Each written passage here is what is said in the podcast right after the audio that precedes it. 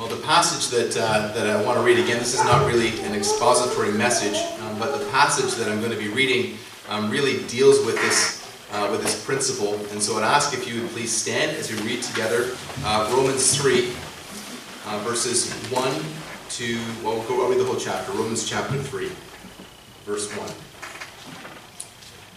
Then what advantage has the Jew? Or what is the value of circumcision? Much in every way. To begin with, the Jews were entrusted with the oracles of God. Of God. What if some were unfaithful? Does their unfaithfulness nullify the faithfulness of God?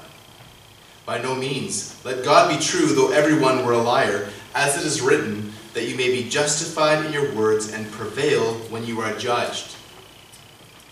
But if our unrighteousness serves to show the righteousness of God, what shall we say? That God is unrighteous to inflict wrath on us? I speak in a human way. By no means, for then how could God judge the world? But if through my lie truth abounds to his glory, why am I still being condemned as a sinner? And why not do evil that good may come, as some, some people slanderously charge us with saying, their condemnation is just? What then? Are, Jew, are we Jews any better off? No, not at all, for we have already charged that all, both Jews and Greeks, are under sin. As it is written, no one is righteous, no, not one. No one understands, no one seeks for God. All have turned aside, together they have become worthless. No one does good, not even one. Their throat is an open grave, they use their tongues to deceive.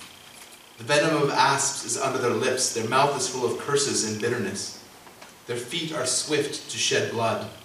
In their path are ruin and misery. The way of peace they have not known. There is no fear of God before their eyes. Now we know that whatever the law says, it speaks to those who are under the law, so that every mouth may be stopped and the whole world may be held accountable to God. For by the works of the law, no human being will be justified in his sight, since through the law comes the knowledge of sin. But now, the righteousness of God has been manifested apart from the law, although the law and the prophets bear witness to it, the righteousness of God through faith in Jesus Christ for all who believe. For there is no distinction, for all have sinned and fall short of the glory of God, and are justified by his grace as a gift through the redemption that is in Christ Jesus, whom God put forward as a propitiation by his blood to be received by faith this was to show God's righteousness because he had passed over former sins. It was to show his righteousness at the present time so that he might be just and the justifier of the one who has faith in Jesus. Then what becomes of our boasting? It is excluded. By what kind of law? By a law of works? No, but by the law of faith. For we hold that one is justified by faith apart from the works of the law. For is God the God of the Jews only? Is he not also the God of the Gentiles? Yes, of Gentiles also, since God is one. He will justify the circumcised by faith and the uncircumcised through faith. Do we then overthrow the law by this faith? By no means. On the contrary, we uphold the law. This is the word of our Lord. You may be seated. What was the worst atrocity that was ever committed? Some would say the Crusades. It's politically correct to, uh, to, to, counter the, the concerns over Islamic terrorism to, to say, well, the Crusades are, are, are one of the most horrific and, and unjust events that has, that has ever occurred. There's no doubt that there were horrific atrocities that took place during the Crusades over the, those 177 years. There were, were over a million people killed on, on all sides, from Muslims, Jews, and Christians. So it was definitely, the, the Crusades were definitely a great injustice. Some would say the Holocaust, in which six million Jews were killed under Hitler's final solution, most of them in, in Nazi concentration camps. Another grave injustice. Some would say the communist revolutions that, that led to 50 million dead in Russia and 45 million dead in China and millions more around the world, another horrific injustice. And all of these are horrible in terms of sheer numbers of defenseless lives lost. But clearly the worst injustice by far in this context is the 1.5 billion babies that have been killed around the world since 1980. 1.5 billion. About 50 million children each and every year. So in the horror of, of this injustice and, and all of those injustices, and the fact that God continues to allow these things to, to take place, it would lead some to ask the question, is God just? Others look at their life and say, they say, well, I don't deserve this illness. I don't deserve this heartache or this financial crisis or this fill in the blank. How can God allow injustice to happen to me? Maybe you've asked that question. And others will look at one side of God's character. They, as, as D.A. Carson points out, they have difficulty, little difficulty believing the love of God, but they have far more difficulty believing in the justice of God, the wrath of God, and the non-contradictory truthfulness of the omniscient God. And they wonder, how can God be loving or just and send people, anyone, to hell?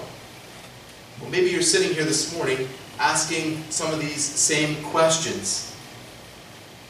But the first thing we need to do is to, to ask what it means for God to be just. Justice is about moral equity. It's about bringing the right verdict and the right sentence for every moral wrong.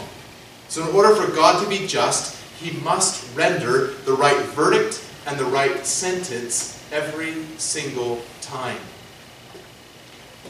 If you want to understand God's justice, you need to look at God's Word.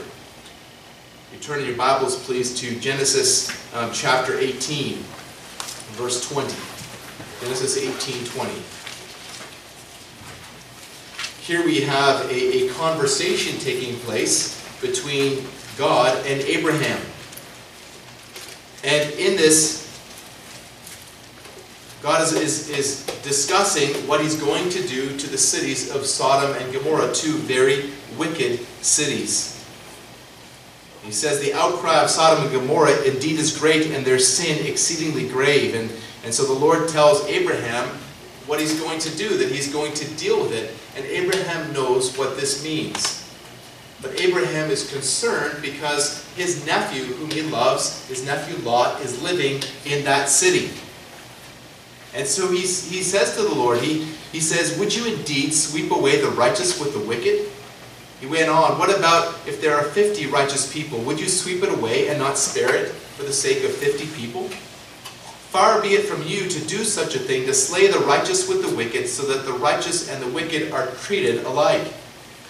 Far be it from you. Shall not the judge of the earth deal justly? So Abraham appeals to God's justice, knowing that God would act justly. He knows that God would punish justly and that God would also save justly. You know the story, you know that the Lord spared Lot and his family from the destruction of those two cities. Peter, in 2 Peter uh, 2, 6 to 10, uses Sodom and Gomorrah as an example of God's justice. And please now turn there. So kind of the other end of your Bible, almost, almost to the end. just before 1 John. 2 Peter 2, verses 6 to 10. Look at verse 9. Then the Lord knows how to rescue the godly from trials and to keep the unrighteous under punishment until the day of judgment. Read verse 10.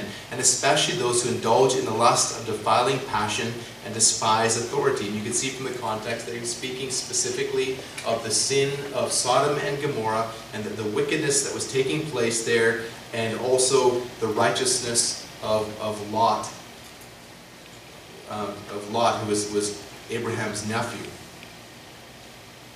So the Lord destroys the unrighteous cities, but delivers Lot and his family. And throughout the scriptures, you can see that God is just. Deuteronomy 32 4.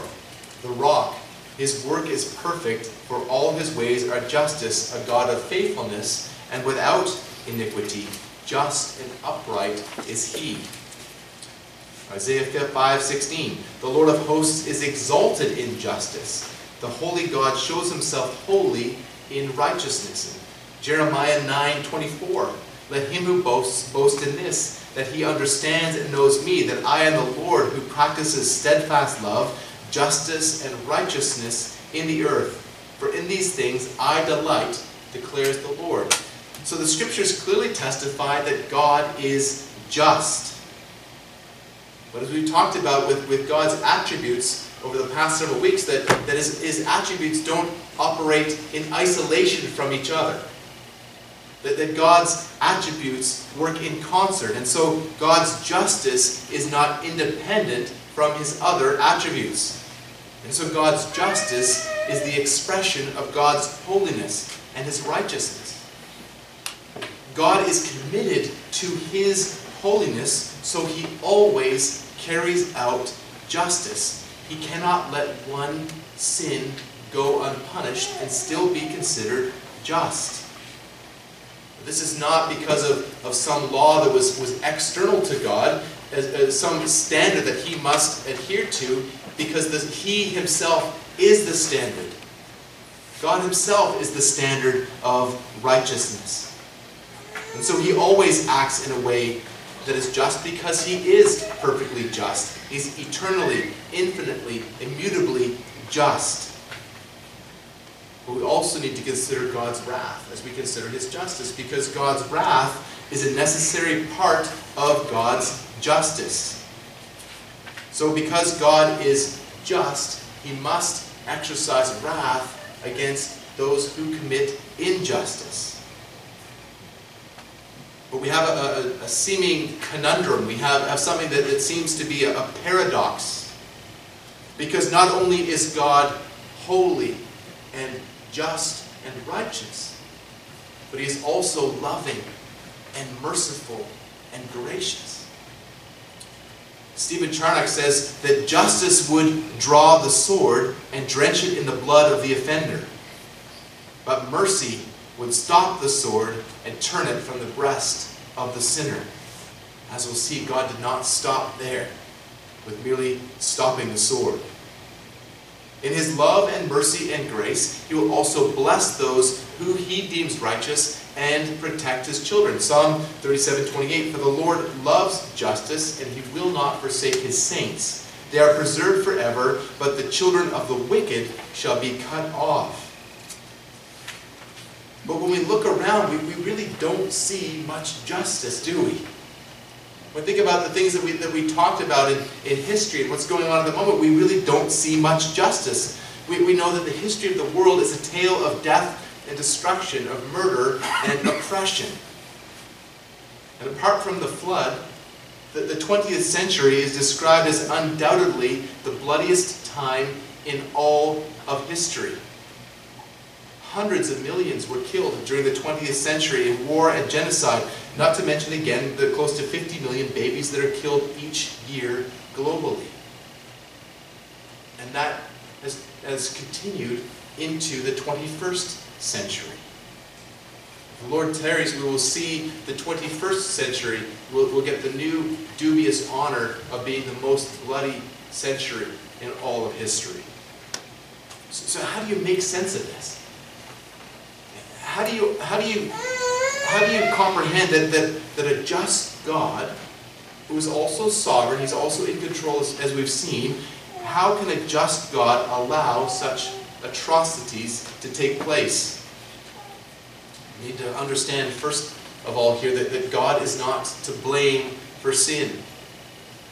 God is not to blame for sin. Chapter 3 uh, Uh, of the Westminster Confession of Faith says that God from all eternity did by the most wise and holy counsel of his own will freely and unchangeably ordain whatsoever comes to pass. Yet so as thereby neither God is God the author of sin, nor is violence not offered to the will of the creatures, nor is the liberty or contingency of second causes taken away, but rather established. So what does that mean?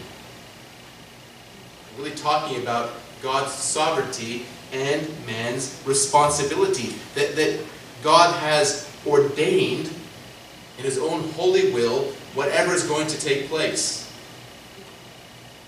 But the other side is, is, is also true that, that man in his own fallen nature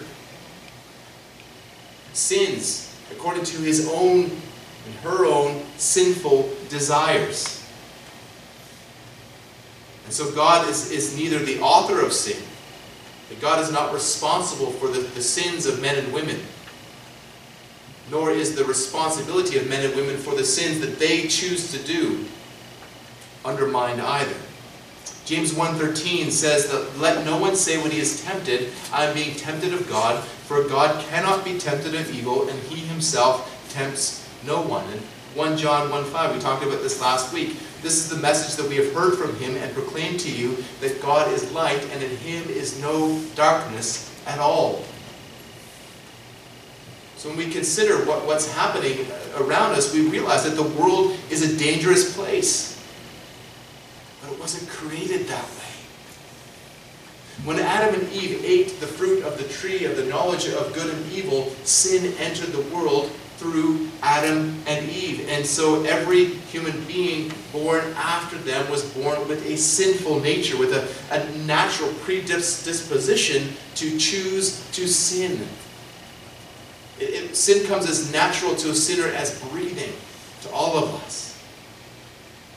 So conflict became part of the fabric of human relationships. Violence and oppression followed suit. And it wasn't very long before the, the first murder took place when Abel killed, or when Cain killed his brother Abel. And Abel was doing this in accordance with his own sinful nature. He chose to kill his brother, and so he is guilty of that murder. Again, this is a paradox. We're talking about, about God's sovereignty and man's responsibility.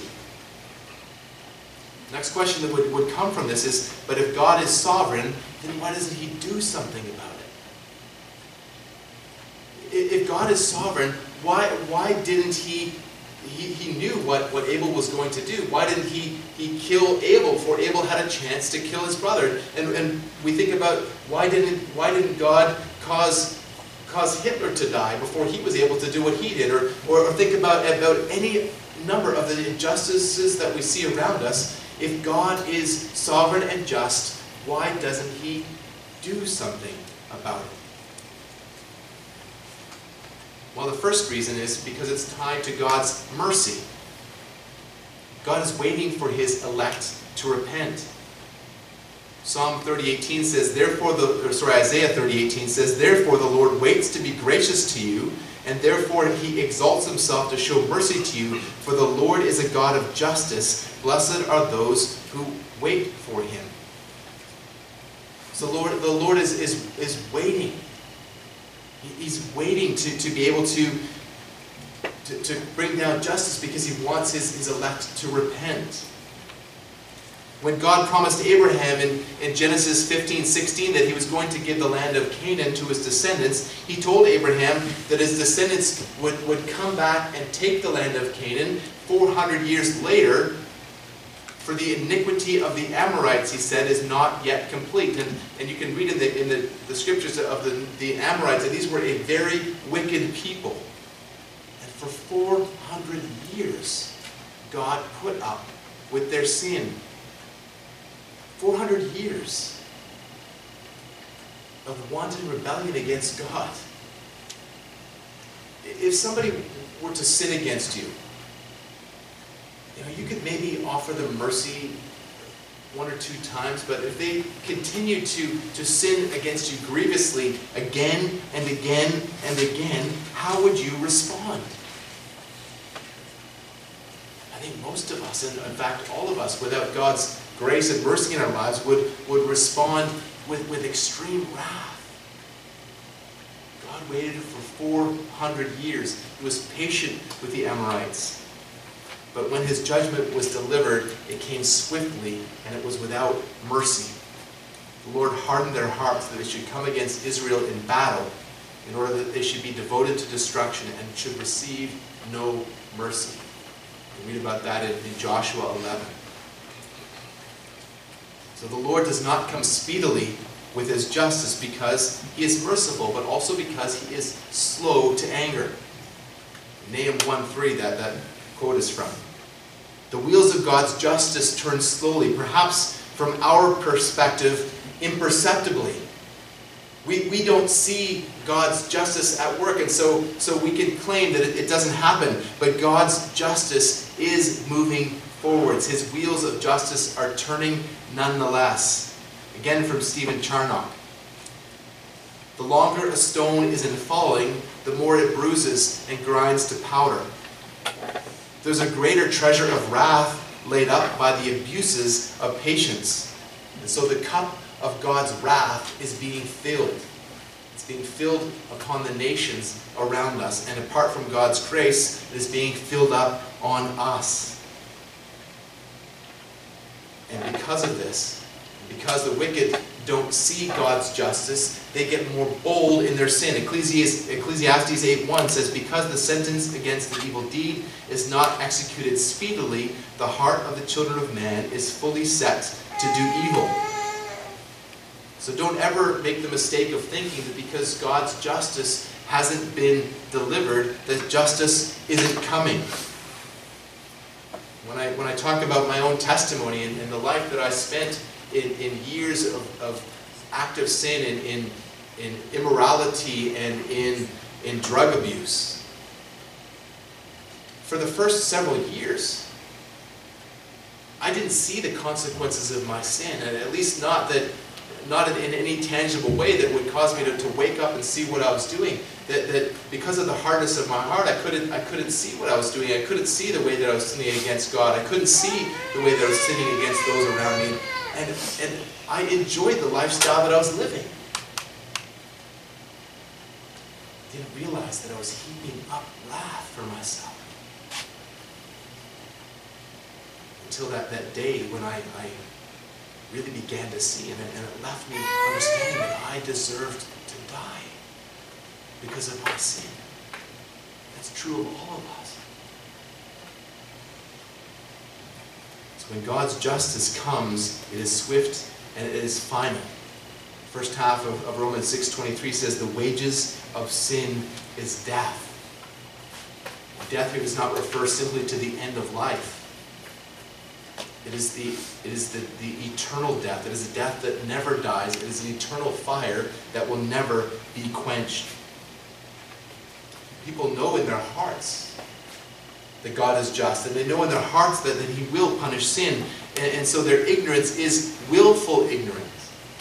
It's willful ignorance. The, the problem is, is not that people denied or disbelieved the wrath of God, but that even though they knew the justice of God, the judgment of God against sin, they, they continued in sin and took pleasure in those who did likewise. Romans 1 32. Martyn Lloyd-Jones tells us there, that there is no doctrine that is, is more generally abhorrent to man as that of God's wrath. He said that in modern history, rather than ignoring God's wrath, men dispute it and reject it. So they, there is a more active disobedience against it. They, they know in their hearts that they deserve God's wrath, but they're willfully ignorant. They have turned their backs on it. Acts 24:15 says there will be a resurrection of both the just and the just. Likewise, Daniel 12:2 says that many of those who sleep in the dust of the earth shall awake, some to everlasting life, and some to shame and everlasting contempt. In Psalm 7, 12 and 13, if a man does not repent, God will whet his sword, he has bent his ready bow, has prepared for him his deadly weapons, making his arrows fiery shafts. Because God is just, He will exercise wrath. Because He is just, His wrath is a necessary response to sin. God cannot and He will not let one sin go unpunished. Rather than diminish His holiness, it is because of His commitment to holiness that God that God's wrath is a nat natural and necessary response to sin. John Owen defines God's wrath as a constant and immutable will of God in avenging and punishing by a just punishment every injury, transgression, and sin. the wrath of man is, is often uncontrolled and unmeasured and unjust, but the, and the anger of man does not produce the righteousness of God, Genesis 1.20, but the wrath of God is exactly the opposite. Robert Reymond explains that God's wrath must not be construed in any measure as capricious or uncontrolled or irrational fury, nor is God himself malicious or vindictive or spiteful. God's wrath is simply his holy indignation and settled opposition of his holiness to sin. God's wrath is his perfect, measured response to sin. Jonathan Edwards, in his, his famous, or some would say infamous sermon, Sinners in the Hands of an Angry God, warned unbelievers. He said, The bow of God's wrath is bent the arrow is made ready on the string. And justice bends the arrow at your heart and strains the bow and is nothing but the mere pleasure of God and that of an angry God without promise or obligation at all that keeps the arrow one moment from being made drunk with your blood. When Jonathan Edwards preached that, that sermon in Enfield, that people were, were so convicted by the Holy Spirit that, that some were, were literally falling on the ground and holding onto the pews in, in fear that the earth was going to open up and swallow them. Because they had give, been given a glimpse of the wrath of God against sinners. And we tend to think that, that it's unfair that, that God would only save some people. But the real question is why should God save any? Why should God save any? Anselm of Canterbury asked, How dost thou spare the wicked if thou art all just and supremely just? And that's really the issue of, of Romans 3.25 that we read, that how can God demonstrate his justice because he had passed over former sins? So what's going to happen? to someone like Adolf Hitler or Joseph Stalin or Pol Pot or the abortionist or the serial killer. Now we tend to think of people like that as deserving hell. We, th we think of, of, of, of those people as, as those who would deserve eternal punishment. Many here will remember serial killer Jeffrey Dahmer, who brutally killed 17 people. We can think, surely someone like that deserves hell. But God can forgive. He can even forgive someone like Jeffrey Dahmer. Apparently, Jeffrey Dahmer repented and came to faith according to the testimony of the pastor who baptized him. Jeffrey Dahmer, the serial killer, he, he committed horrific atrocities. But if this pastor is right in, in his testimony, then we will see Jeffrey Dahmer in heaven. so the question we should ask is, here is not, how could God forgive someone like that and still be just? But really we need to ask, how can God forgive someone like me? How can God forgive someone like you? When you begin to understand your own sinfulness, you won't bother trying to compare yourself to someone like Jeffrey Dahmer because you are guilty too. You might not be a serial killer, but you are guilty of a much worse sin. You are guilty of rebellion against the Most High God. And for those who are not in Christ, your entire life is set on self and sin. You are pursuing your lies, your lust, your will, not God's. So the question isn't how God could forgive someone like Jeffrey Dahmer. The question is how could God forgive someone like you? How could God forgive someone like me? I'm talking to the, to the children. I, I asked them to, to consider a teacher who would, would see a, another teacher stealing, or another student rather, stealing something of theirs and, and not doing anything about it. Let's just think for a second. If, if you were, were going to the bank on Tuesday morning, and, and as you walk into the bank, you see there's blood everywhere. Someone has, has robbed the bank and he's, he's killed everybody in the bank. And as you walk in, he kills the last person. And you, you wrestle him to the ground and, and you, you call the police. The police come and they, they arrest him and, and he, he goes before the judge. And, and of course, you'd be, you'd be brought forward as a witness. And you're, you're there in the courtroom as the, the judge says to this, to this killer, Well, we know you did it.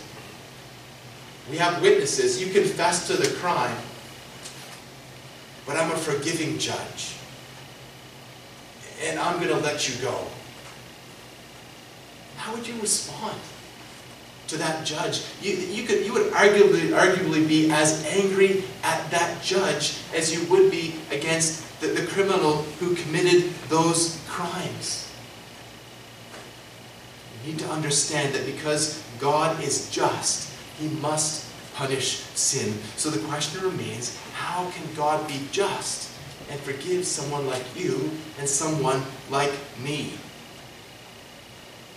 Human beings have a very keen sense of justice. We're, we're very quick to judge something as right and something else as wrong. In fact, if, if maybe you've been accused of being judgmental, a person who's you judgmental is making a judgment.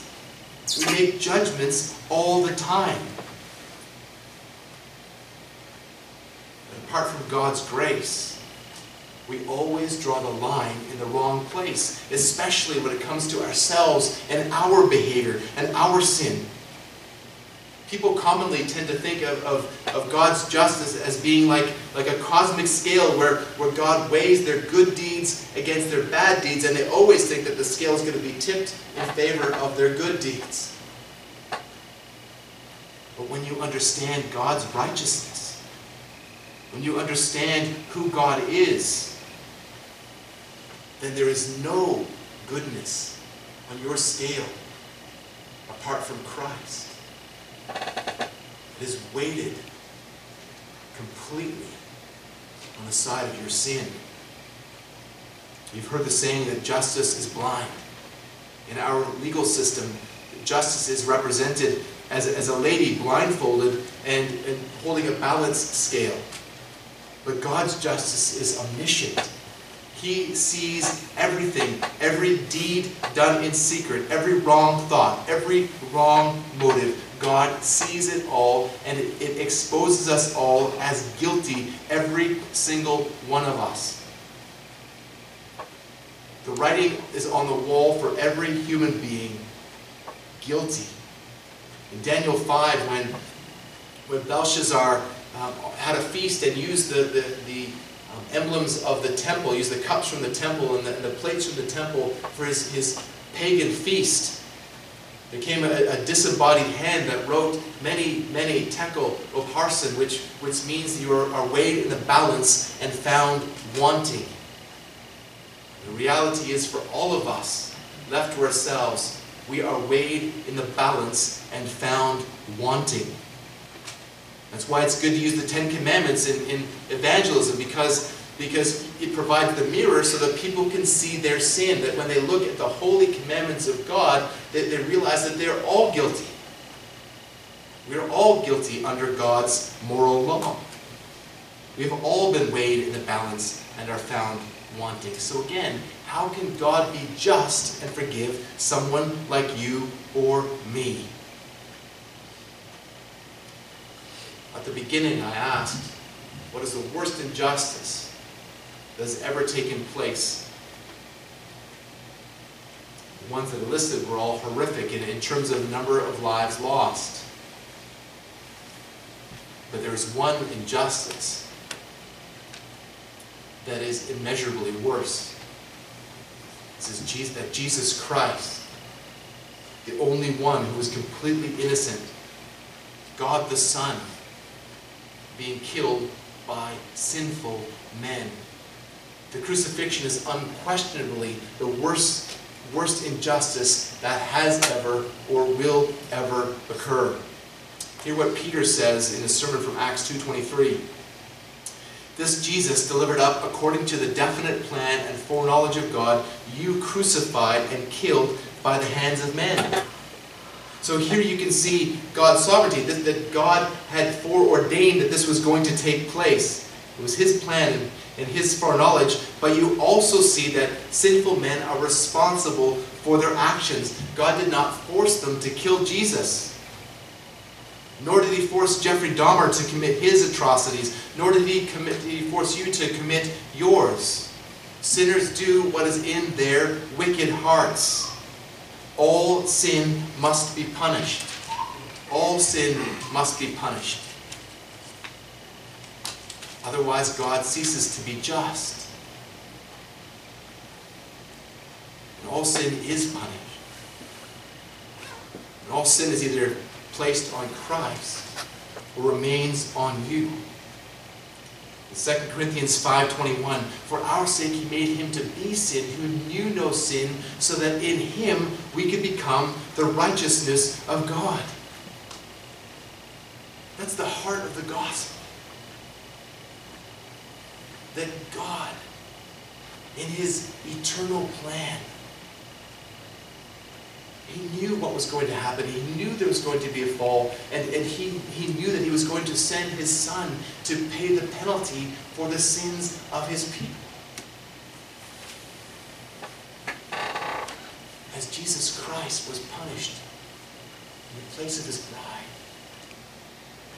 When Jesus was on the cross, as, as agonizing as the, physical torments of the crucifixion were, what was far worse is, is that, that the holy Lamb of God, that God the Son, for the first and only time in, in all of creation, became the sin bearer. The holy God bore our sin. What was even worse than that is that, that the Father punished his Son in our place. That Jesus Christ didn't just bear our sin, he bore the penalty for our sin. And then for the very first time, and the only time in all of history, in, all of eternity, there was a division between the Godhead. As the Father turned his back on his Son, as the Son cried out, My God, my God, why have you forsaken me?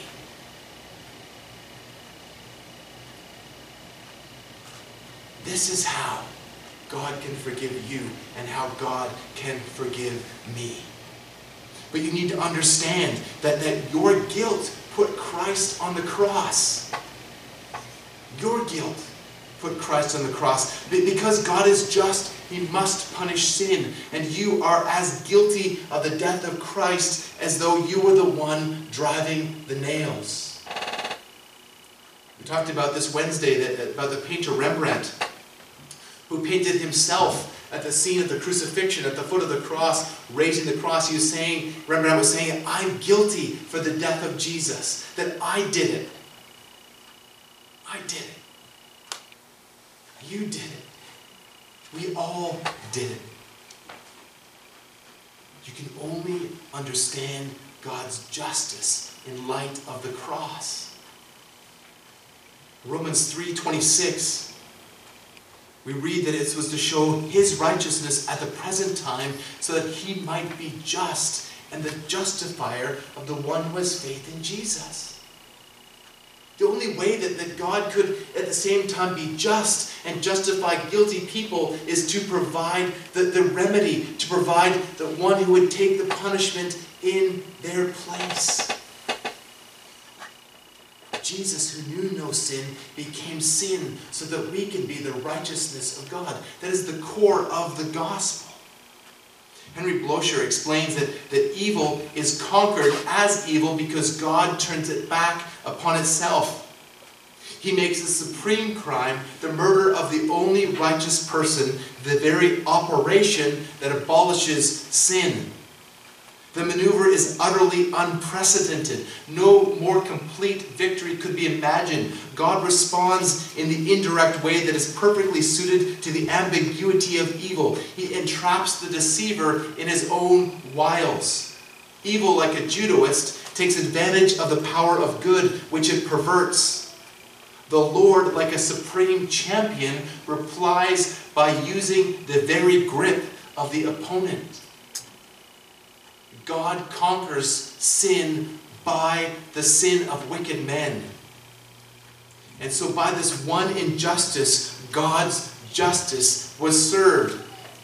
Remember what Stephen Charnock said, I quoted this at the beginning, that justice would draw the sword and drench it in the blood of the offender, but mercy would stop the sword and turn it from the breast of the sinner. But God didn't stop the sword.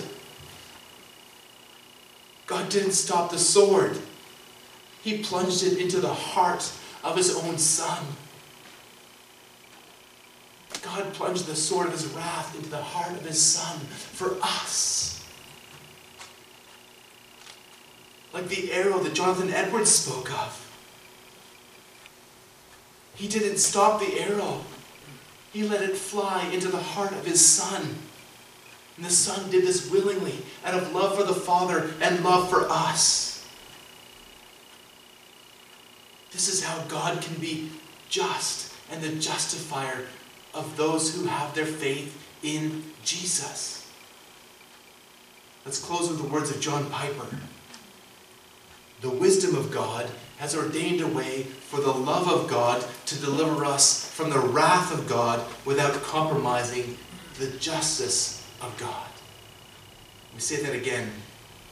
The wisdom of God has ordained a way for the love of God to deliver us from the wrath of God without compromising the justice of God. This is the gospel. This is the gospel by which we are saved.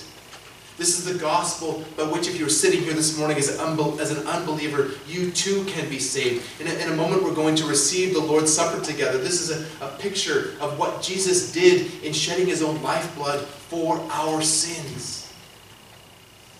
This is an invitation for you, if you are not in Christ, to repent of your sins, to come to Christ, to have your sin placed on Him and His righteousness given to you. This is the gospel of the justice and mercy of God.